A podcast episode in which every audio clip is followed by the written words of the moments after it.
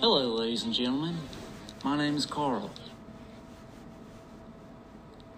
So it seems like every other week, the kiddos of Generation Z seem to come out with new slang terms that, quite frankly, confuse the rest of us older generations. So the goal today is to learn how to speak some of that Gen Z lingo. And joining me today on how to translate some phrases is our favorite spokesperson for the Gen Z kids, my cousin Brock. Say hello, Brock.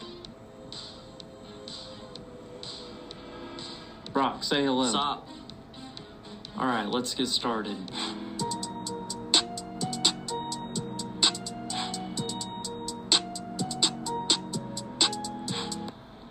You guys have the Wi-Fi password?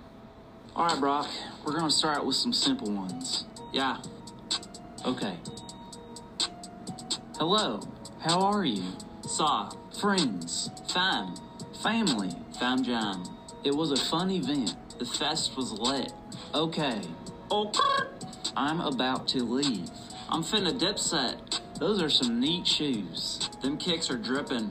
I would be glad to help. Bet. My favorite team lost. Dudes took an L. My favorite team lost very bad. Dudes got clapped. He seems upset.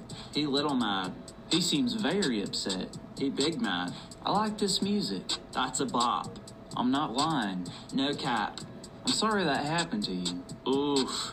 That's an interesting statement. Weird flex, but okay. I'm not a fan of these appetizers. These apps are booty. I completely agree with that statement. Facts.